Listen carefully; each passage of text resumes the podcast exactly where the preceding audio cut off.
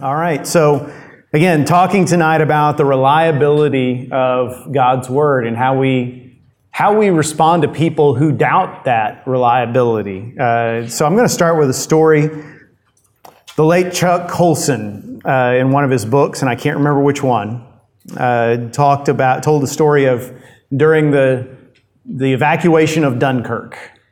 So, for those of you who don't know, uh, in the early days of World War II, before the United States got involved, there was a moment when the British Army, which was really the only one still standing up to Hitler, was between a rock and a hard place. They were stretched out on a beach near Dunkirk, France, and the Nazi army was bearing down on them, and they were either going to get annihilated or captured, and that would be the end. The end of any resistance to the advance of Adolf Hitler. He had a non aggression pact with the Soviets, so I mean, he would have free reign. Um, and according to Colson, during that moment, a British officer sent a message to the high command in, in London, and that message was then transmitted to the British people. And the message said, Here's our situation. We ask that you come help us. And then it said, But if not. Just those three words, but if not. That was a reference to Daniel 3:18. Daniel 3:18, you probably know, is part of the story of, of Shadrach, Meshach, and Abednego. And these three uh, Jewish boys standing before King Nebuchadnezzar, who has just told them, If you don't bow down to my idol, I will throw you into this blazing furnace and you will die painfully. And they say, Well, we know that our God can protect you. Our God is stronger than you. And if he wants to, he can rescue us from your hand. And then they say this, and this is in the King James Version, which is what he was quoting. But if not, be it known unto thee, O king, that we will not serve thy gods, nor worship the golden image which thou hast set up. It's one of my favorite verses in the Bible because it just shows what I think true faith is. True faith isn't, isn't telling God, okay, you'll do this for me. True faith is saying, God, here's what I want you to do, but even if you don't, I'm going to trust you. I'm going to do what you say. And that's what they were saying to King Nebuchadnezzar. And the, the British officer was saying to his people, Listen, we sure hope you can find a way, some way against all odds to rescue us from this beach. But if you don't, we'll just we'll die for our country. That's what we signed on to do. But if not, we're going to be faithful. We're not going to give in. Uh, and the people were so inspired by that that people got into their fishing boats and their tugboats and their sailboats, and by the hundreds they found their way across the English Channel and, and took British soldiers back across, uh, uh, four or five, a dozen at a time, and managed to rescue most of the British Army, and therefore, in essence, saved Western civilization. Now, it's a great story. I love all the stories about that whole thing. The movie they made about it about 10 years ago is, is pretty good. Uh, but it makes me think, and this was Chuck Colson's point in his book, would American Christians, or would Americans, that is, period, recognize a scripture reference like that today? He was writing in the 1990s, and the answer then was no. And I know they wouldn't today. In fact, I don't think many Christians would recognize a scripture reference that obscure today. Uh, but even more importantly, you know, we, we, can recognize that's how much over the course of 80 years, scripture uh, literacy has gone down in Western culture. Whereas, you know, 80 years ago, you could quote three verses, three words of a verse of scripture and everybody knows, knows what you're talking about. Today, you could quote a whole chapter of the Bible and a lot of folks would go, what is he talking about? But what's more important than the loss of scriptural literacy is the loss of respect for the authority of scripture. And what that comes down to for us is this. Many of us, if you're my age or older, uh, maybe even a little younger than me, and you were raised in an evangelical church, you were taught to share your faith by quoting scripture. And that made sense because what difference does it make if you tell people what Jesus means to you? What really matters is if you say, here's what the Bible says, because that's our authority, right? So the, the theory was you go up to someone who's not a Christian and you say, Do you want to know what the Bible actually says about how to get to heaven? And then you'd quote them the Roman road, for instance. That's the method I learned. And you, you look at them and they're going to say, oh, well, that's not what I thought. I thought you just had to be perfect and God took the good people to heaven and the bad people missed out. It's good to know there's there's a way for even a sinner like me to be saved. That's the way it's supposed to work, and that's the way it did work and has worked for untold numbers of people who come to Christ. But these days it happens less and less because your average non Christian today is much less likely to uh, give any authority to Scripture in their life. Uh, at best, the more polite unbeliever will say something like, Well, that's very interesting. Thanks for sharing that with me. You know, sort of like the way you would say that to a Hindu who says, Let me tell you about my faith. Others will say, Yeah, that's fine for you, but it means nothing to me because I don't believe in Scripture. And some, this is the part that some of us are having a hard time wrapping our minds around. Some unbelievers will actually be disturbed that you, to find out that you take the Bible seriously. I knew you were a Christian. I knew you went to church. I just thought you went and you know, sang some songs and maybe talked about how to be a good person. I didn't know you actually take that book, the Bible, literally. And they will actually think less of you as a result. They will actually think, well, I, I, thought you were an intelligent person. Turns out you're not. I thought you were trustworthy. Turns out you're not. If you believe that stuff, I don't know that I can look at you the same way anymore. And that goes for people who have no Christian background, of course, and that's an increasing number in our culture, but also for some people, and, and perhaps some of your own family members or friends, who grew up in church and once upon a time went to Sunday school, learned the scriptures, but they've turned completely around now, where the Bible is untrustworthy at best. So, how do we handle that? Uh, so, let's talk about several questions you might hear. And the first, of course, is Do you take the Bible literally? Now, my gut response to that is always going to be yes. But I want to suggest a different answer. And this comes from uh, another pastor, and I, think it makes a lot of sense in this context. Do you take the Bible literally? And his, his answer is not all of it. And then he waits for a moment. He watches the look of relief on their face as if they're thinking, oh, good, you're not one of those nut jobs. And then he says, but I believe every word of it is true. I don't believe it, I don't take it literally, not all of it, but I believe every word of it is true. Well, what does that mean? Well, here's what it means we don't believe every word of the Bible is meant to be taken literally. And, and for instance, I'll give you several examples. There are metaphors in the Bible. When someone in our culture says it's raining cats and dogs out there, nobody runs outside hoping to adopt the new Fido or Felix, right? We know that's a metaphor. When Jesus says in the Gospel of John, unless you eat my flesh and drink my blood, you cannot be, have any part of me. He is not advocating cannibalism or vampirism, right? He is using a metaphor to say, I am the way. I am the only way to salvation. You have to partake of me. You, I, I am, I am the bread of life. I mean, it's part of that whole, uh, that whole line of, of Christ identifying himself. And there are other examples like that in Scripture. Here's another one uh, hyperbole. Hyperbole is when we uh, make an exaggerated statement for effect. So, for instance, if you come back from HEB and you say to your spouse, Man, everybody and their dog were at the grocery store today. Your spouse does not think that the whole planet Earth and every dog on planet Earth was in HEB. That would be messy, right? She knows what you're saying is, I saw a lot of people I knew there. So when the gospel says that as John the Baptist was preaching out in the Judean desert, and all of Judea was going out to be baptized by him, it does not mean that every single person who lived in the region of Judea got themselves baptized by John. That would have taken forever. It's saying, in the same way that you would say in the grocery store, everybody and his dog was there. I mean, you looked and you thought, you're here too? That's, it's hyperbole for impact. Uh, here's another uh, kind of, here's another reason we don't take all scripture literally. There are different genres in the Bible. Even a lot of Christians don't get this. The Bible is not one book written by one person in one style. It is, it is 66 books written by dozens of different authors in three different languages in all kinds of different styles, and the different styles matter. We know this. The way you read a story on the internet about the news is different than the way you read a novel. You, you take things differently, you, you accept things differently. Uh, and the same way, when you're reading the book of Revelation, and John describes Jesus and says, a lamb who was slain.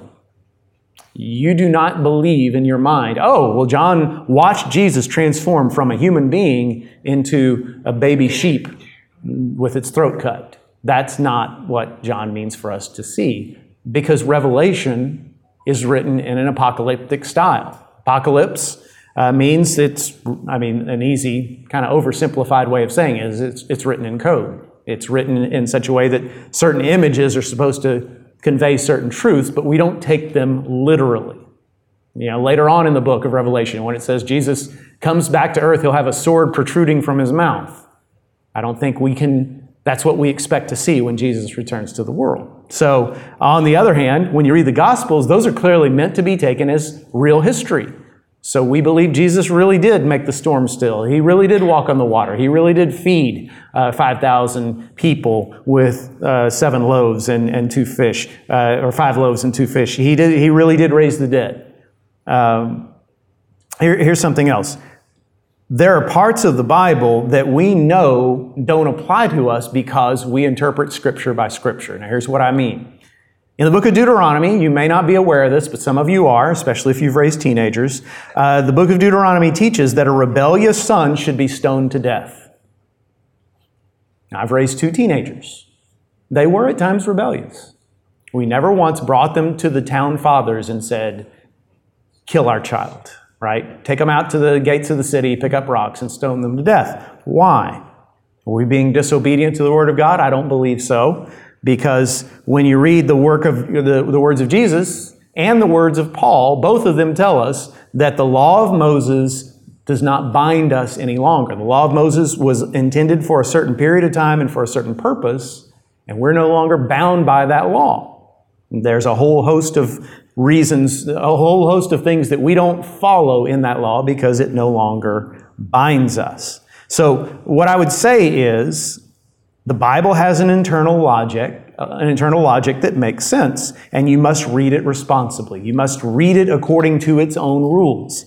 Uh, 2 Timothy 2.15 puts it this way, Do your best to present yourself to God as one approved, a worker who has no need to be ashamed, rightly handling the word of truth. There is a wrong way to handle the Bible. And some of that wrong way is when you take parts of the Bible literally that aren't meant to be taken literally. Uh, uh, and so, uh, what I would say to that person who says, Do you take the Bible literally? I, I, think that's a good answer. Not all of it, but I believe every word of it is true. Some parts of it are not meant to be taken literally, and I understand that. Now, to you, I say this. You don't need to get into this with your friend. But if anybody's sitting here saying, Oh man, I guess the Bible's too complicated for me to understand. I guess only seminary trained people can read the Word. I guess I'll just I'll stop trying to read the Bible and let, you know, the pastor tell me what it means. That is not what I want you to believe, and that's not true. My grandfather, my, my mom's dad, I've talked about him before, um, had a high school education back when high school went through 11th grade, uh, worked as a dairy farmer his whole life, Aside from a short stint in the Navy, his entire life was spent in the little unincorporated community out way out in the country in, in Lavaca County, where I grew up. And not only did he live his whole life there, he never wanted to go anywhere else. And yet he knew more about the Bible than about nine tenths of the preachers I've known. Because he read it, because he studied it. You can too. Don't ever let the devil convince you that you need to know Greek and Hebrew or you need to go away to Bible college. You can understand the Word of God. Just keep at it. All right, that's, that's the sermon for another day. But uh, the second question to deal with Isn't the Bible full of contradictions? Now, that's a question. I remember the first time I heard this one. You know, so growing up where I did, obviously not everybody that I grew up around was a Christian, but everybody I knew would have identified themselves that way would have had some church affiliation. Uh, anybody who didn't wouldn't have been bragging about it. And then I go off to college at a big state school that's very diverse, and I meet kids that were proud of their unbelief. People my age who not only were excited to talk to you about why they were an atheist, but had arguments for why they should be. And so I would hear from time to time, well, you know, the Bible is full of contradictions. And that scared me. And, I'll be honest with you, at 18 years old, it scared me because I thought, well, what if they're right? I don't know. I mean, I, have grown up in church. I've, I've I haven't really read the Bible for myself, just gone to church and listened real carefully when my mom read to it, read to me from it, and, and the preacher and my Sunday school teacher. Uh, but I don't know. What if they're right? And I, I imagine there are some Christians who feel that way as well. Here's what you need to say. There are passages of the Bible, there are plenty, where there seem to be contradictions. There are apparent contradictions. But there's always a reasonable, non contradictory explanation. They, there are no absolute contradictions in Scripture. So, what you can say to them is just listen, I understand there are parts of the Bible that seem to disagree with other parts of the Bible, but I believe that none of them actually contradict. And I, have so, so tell me what specific contradiction are you thinking of, and I'll tell you how I can reconcile it. Ask them to show you where the Bible contradicts itself. And often they can't. Because the truth is, they haven't seen contradiction in Scripture. They've just been told that and have accepted it as a point of fact. Yeah, that's something that, remember the, the whole idea of the elephant and the rider? Well, that, that's part of their elephant is, you know, people who believe the Bible are idiots because it's full of contradictions. But they've never actually researched that. However, increasingly there are people who will have examples. And the reason why is because there are today, you can thank the internet for this, there are numerous websites, YouTube channels, message boards, uh, manned by atheists specifically for the purpose of giving atheists arguments to use against Christians. And so you'll see, okay, here's a contradiction in Scripture. Tell, tell this to your Christian friend next time and see what he says you know, giving them fuel. And so it could very well be that your friend, your relative, when you say to them, Well, tell me about some of these contradictions, We'll say, Well, how about this? What do you say at that point? At that point, I think, unless you already know what the answer, if you've already uh, dealt with that apparent contradiction yourself, you can answer them yourself, but it could very well be that this is something you've never thought of say to them, oh, Well, thanks for sharing that with me. Give me a little while to do some research, to think through that, and I'll get back to you.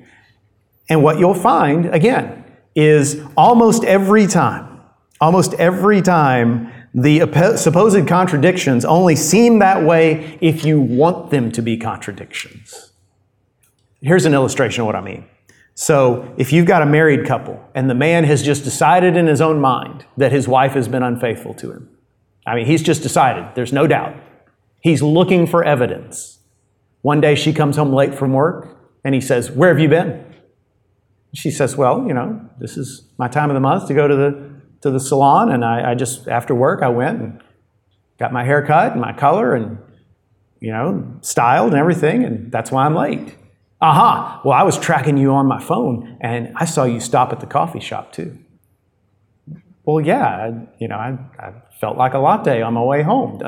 That doesn't prove anything. Yeah, but you didn't say it. You didn't say it. Therefore, you probably met somebody there. You would have to be. You'd have that. That's that's an instance of someone thinking the worst and assuming the worst and accepting any any supposed evidence uh, uh, as confirmation. And that's the case with a lot of so called contradictions in Scripture. Yeah, you could look at them and say, oh, well, godly. Obviously, obviously, you know, James says something different than John said, or, or, or, Matthew says something different than Mark says, and so they must be both be lying. Or you could look at it and say, well, Matthew gives a, a, a picture of that event that's different than Mark's, but in the essential details, they're the same.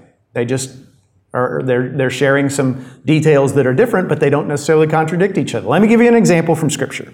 So one of the one of the difficult things, and some of you may have experienced this when you've read the Bible for yourself. One of the difficult things about the Gospels is all four Gospels have an account of the resurrection of Jesus, but they all differ in some significant ways. And if you've ever, like Easter Sunday morning, woke up and said, "I'm just going to read all four Easter accounts," you might have walked away going, I don't know what to make of this. Because in one account, there's one angel, and another one, there's two, and another one, they don't mention angels at all. And, and in, in one of them, Jesus says, I'll meet you in Galilee. And another one, he shows up in their room that night. And, uh, you know, most of all, there's uh, Matthew mentions two women who showed up at the tomb, and Mark says there were three, and Luke says there were three, but there were also some more. And John just says Mary Magdalene was there. Well, think about it for a second. Are those accounts different? Yes. Are they contradictory? Not necessarily. All four agree that Mary Magdalene was there. All four agree Mary Magdalene saw Jesus. The fact that John doesn't mention the other women doesn't mean they weren't there. Either, either John may not have known those women were there, and he's just sharing what he knew. Or for his purposes, it wasn't important to mention Salome and the other Mary and these other women. So they're not contradicting each other so much as giving their version of the events and, and what, they, what they saw, what they were aware of, and what is important to what the Holy Spirit told them to report. And if your friend can't accept that, if they still continue to insist, no, no, no, I think these accounts contradict each other, you can then go on to say, yes, but do they agree? What do they agree on? What do they all agree on? Well, they all agree that Jesus rose from the dead.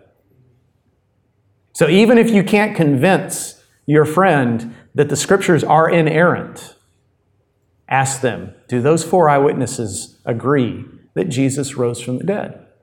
I mean, you can give them this example. If four different people saw a man shoot another man in the street, and they disagree about how far the man was standing from the guy he shot, and what caliber of, of weapon he was using, and how many times he shot, but they all agree on who the man was who fired the bullets. Are you going to believe those four eyewitnesses? Yeah, in fact, it, it, it's going to help their credibility in the sense that you're going to say, well, obviously they didn't get together and plan this out and decide, okay, let's get our story straight. This is four separate people who all saw one guy, the same guy, shoot this other man. I believe them. And that's the case with the four Gospels. It's not our job to convince people that God's word is inerrant. Do I believe that it's inerrant? Absolutely. But you can convince somebody that the word of God is inerrant and them still be as lost as a goose. That's not the goal. The goal is that they would believe that Jesus rose from the dead after dying for our sins and therefore trust in him for salvation. So, isn't the Bible full of contradictions? No. Ask them to tell you if they are aware of any that you can research. If they're not, okay. If they are, they can be explained. I've just helped you with one of the hardest ones in the scriptures. And then there's what about the quote unquote other gospels? Now, this is something that would not have come up before about 25 years ago. But you know what happened? Maybe, maybe less than that, maybe about 20 years ago. You know what happened then? The Da Vinci Code was written. Anybody aware of this book?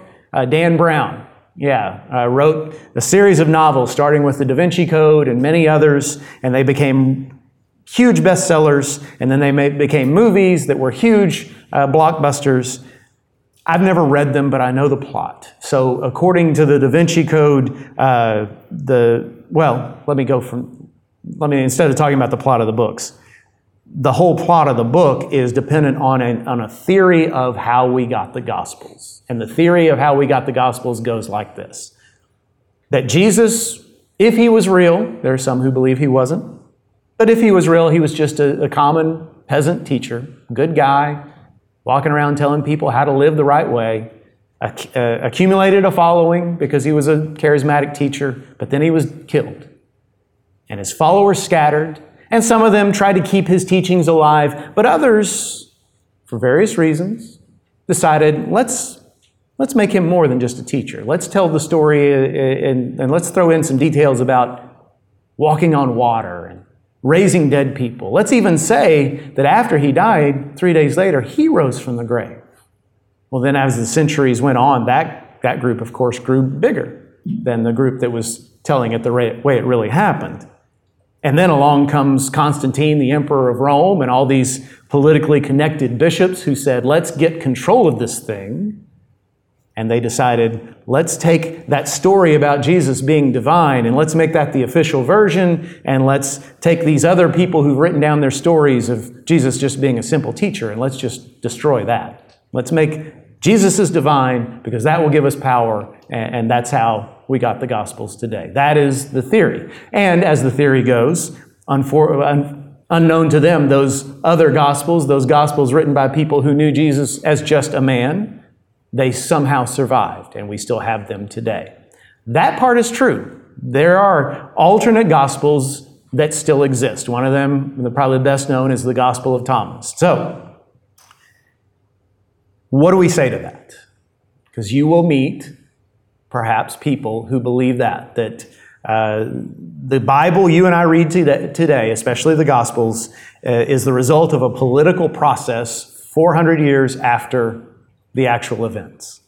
So, three things to say to that. Number one, the Gospels were written too early for untrue legends about Jesus to form. So, here's, here's how I illustrate that. Raise your hand if you are old enough to remember Ronald Reagan standing outside the Berlin Wall saying, Mr. Gorbachev, tear down this wall. If you remember that? Yeah. Okay, most of you. All right. So, what if today someone on your favorite news channel got up there and said, Hey, y'all remember that time uh, that Ronald Reagan said, Mr. Gorbachev, tear down that wall? And then remember how he turned and he took that little plunger and he pushed it down and it blew up the wall and, and, and all the people in the communist countries were able to get free? And everybody would say, No, that's, that's not what happened. That's not the way it went because we're old enough to remember it because it's recent enough. You can't you can't make up a story and, and convince anybody of it when there's still a lot of people alive who saw what really happened. The gospel of mark which is probably the first of the four gospels to be written was written within 30 years of the actual events. That's even closer to the actual events than we are to reagan and his presidency okay? Believe it or not it's been that long. Um, and so there's no way, by the way, the writings of Paul were even closer. They're within 15, the, the first of Paul's writings that talk about resurrection, that talk about the life of Jesus, within 15 years of the actual events. So if those were false, if they were made up, they never would have spread because there, was too, there were too many people alive who would have said, This is nonsense. Nobody's going to believe this. Secondly, oh, and by the way, those alternate gospels. The oldest one we have is the Gospel of Thomas. At best, at best, it was written 175 years after the events. That's plenty long enough for people to say, I think I'll come up with my own version and see if I can sell a few books. Very different than something written within the lifetime of people who actually were there.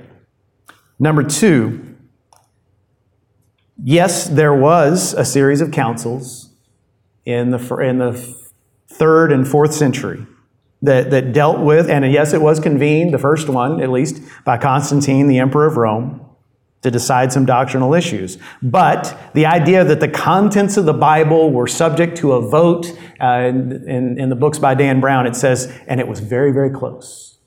Very, very close on, on whether Jesus was divine or not. That's not true. The first council that was formed in the early church in the, in the 300s was the Council of Nicaea. By the way, if you grew up in certain Christian circles, you grew up saying the Nicene Creed. Maybe some of you remember that from your upbringing. That comes from this council almost 2,000 years ago. What was the Council of Nicaea about? Council of Nicaea was, was convened because there was a man named Arius who was preaching that Jesus was created by God that he wasn't eternal, but was created just like us. And he had a, a following. There were people who were listening to him. And Constantine, being the emperor and being a Christian, he said, We got to do something about this. We got to get all the, all the leaders of the church together and let's just make a statement. Let's decide what we believe about this. And the church got together and by huge majority said, That is heresy. Jesus was not created. He has, he's been begotten but not created. He has always been. Um, and then there was a series of other councils to deal with situations like that. There was never a time where they sat down and said, Is Jesus divine or not? Okay, there's 37 in favor, 36 against. Okay, it passes. That did not happen. And in fact, the, the contents of the Bible was pretty much known. They didn't bind it together because there weren't bound books back then, but the individual churches knew okay, this book, this letter is written by Paul. This letter is written by Luke. This letter is written by Mark. This one over here, I don't know who that came from. And besides, it says stuff about Jesus that we know is not true, so don't pay attention to it.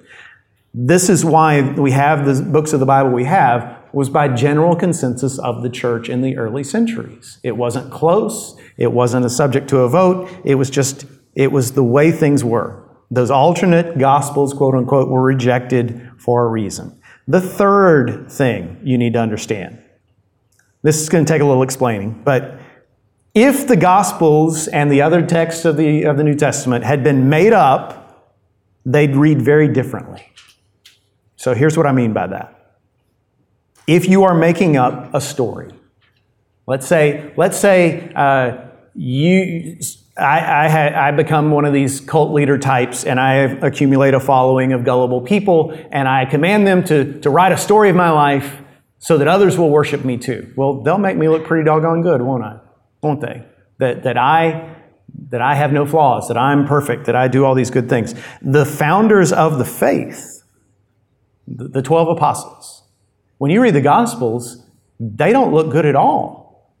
They look ignorant. They look cowardly. They look uh, just inept until the Holy Spirit comes. If the, if the early church was making up a, a fictional account of the beginning of our religion, why would the heroes of the faith look so bad? For that matter, why would all the key event, the, I'm sorry, the key event, the resurrection of Jesus, be witnessed by a woman instead of a man? Now, today that's not a big deal, but in the ancient world, that was a big deal. You wouldn't have made up that detail unless it actually happened that way. In fact, there's even uh, in, the, in the story in the Gospels, it says that when Mary Magdalene went back and, and told the apostles, The Lord is alive, I've seen him, you know what their response was? Ah, nonsense. Just some overly emotional female, as usual. So that's the way it was back then. Why would the church make that up unless it actually happened that way? It doesn't make them look good. It doesn't make, the, make people any more likely to believe it. So why did they? Why would they say it that way unless it actually happened that way? And one more thing uh, along the same lines: if the early church were making up a story to found a religion, they would not make up the detail about Jesus being crucified. Now, this is, to us, that seems not like a big deal because we see crosses all over the place. In the ancient world, a cross was such a humiliating way to die. Not only extremely painful, but extremely humiliating. It was reserved for the worst of the worst. And the way you were put to death was dehumanizing.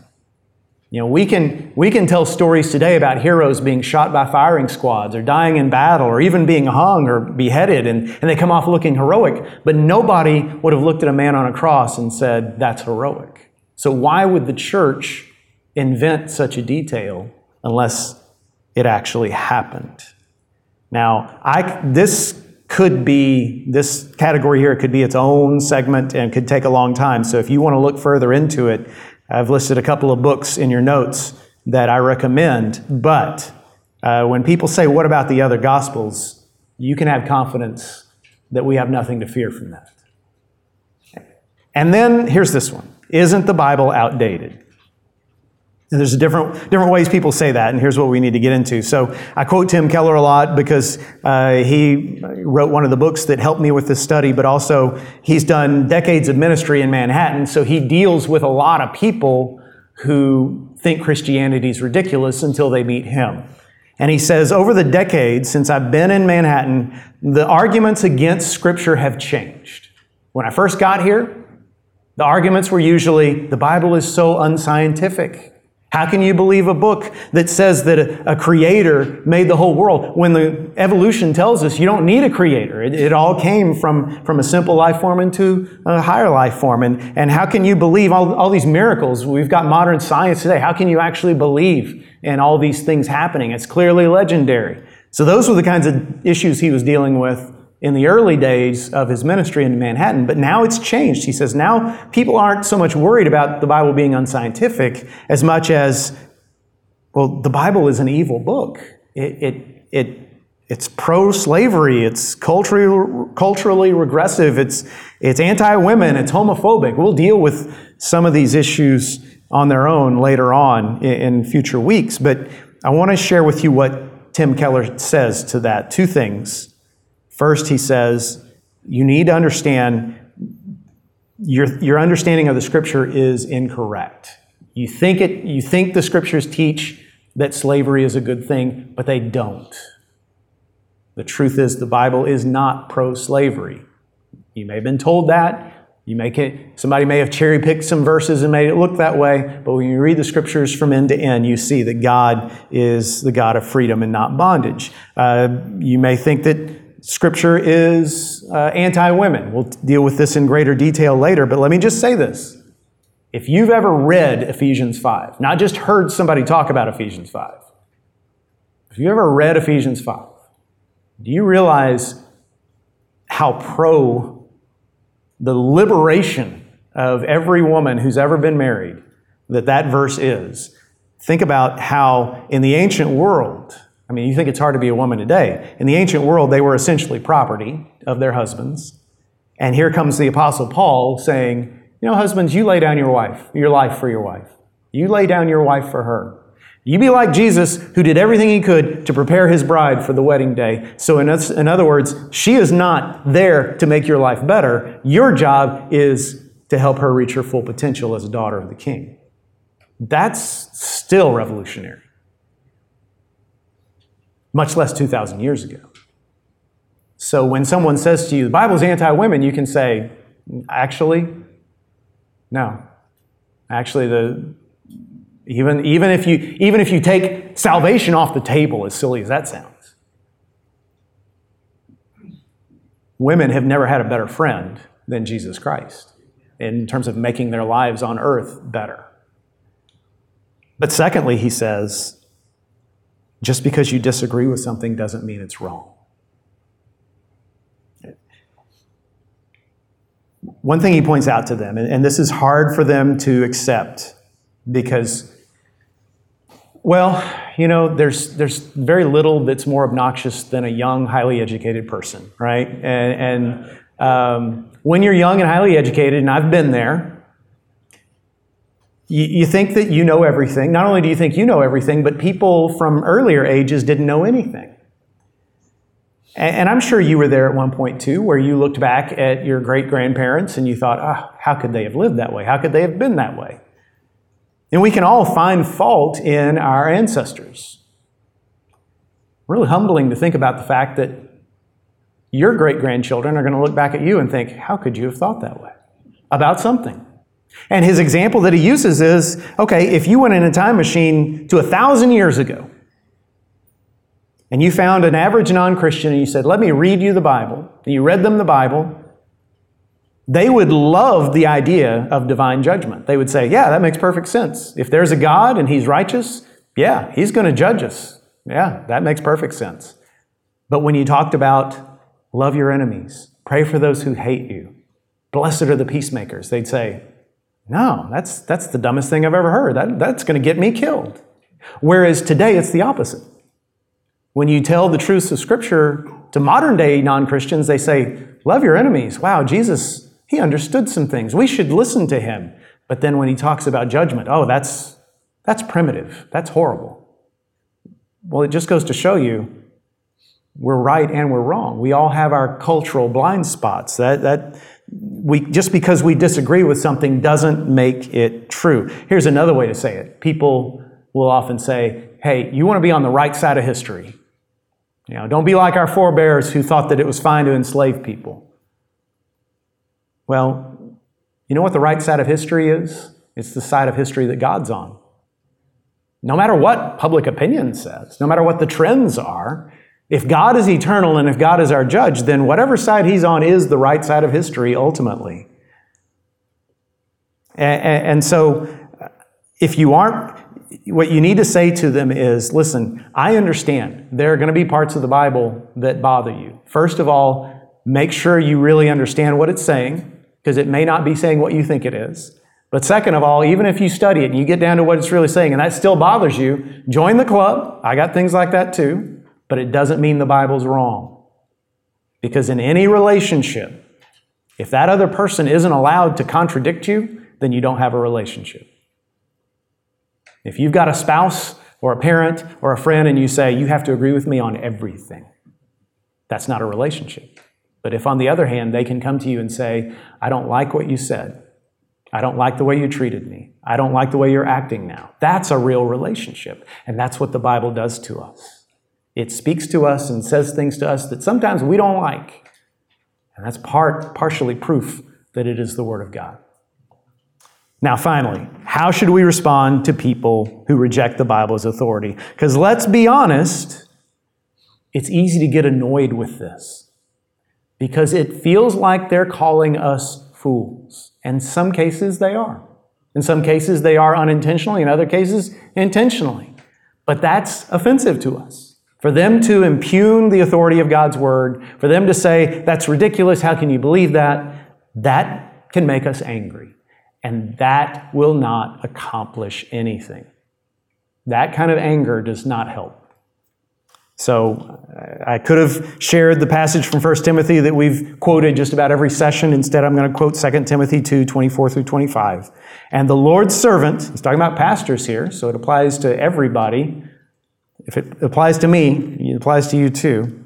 And the Lord's servant must not be quarrelsome, but kind to everyone, able to teach, patiently enduring evil, correcting his opponents with gentleness. God may perhaps grant them repentance, leading to a knowledge of the truth. Can you correct them with gentleness? Or are you going to resort to, you made me feel stupid, so I'm going to make you feel stupid? You insulted me, so I'm going to insult you back.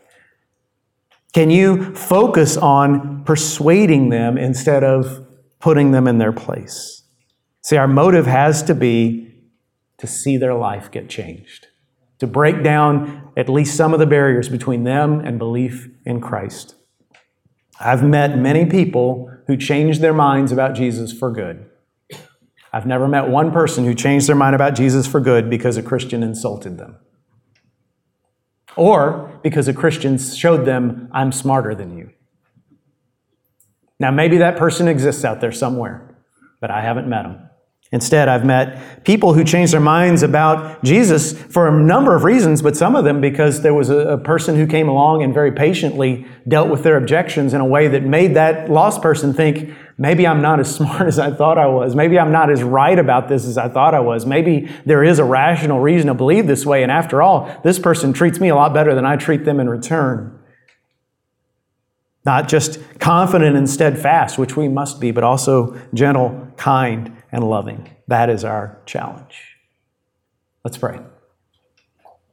Lord, we thank you for your word. It is our food, our, our bread, our meat. And Lord, we pray that you would help us to love your word, to know your word, to study it and apply it to our lives. Lord, when we doubt its truth, I pray that we would research and study and, regain our confidence because the truth is there. And Lord, when others challenge that truth, let us not be afraid or intimidated, but know, Lord, the truth is on our side. I pray that we would respond to them with patience and gentleness, with respect and with love, but Lord, steadfastness and confidence as well. Lord, many of us have specific people that we're praying for, people that we're worried about, and that's why we're here tonight. So we pray that you would help us to be a light to them and to break down those barriers so your Holy Spirit can, can continue to draw them. For it's in Jesus' name we pray. Amen.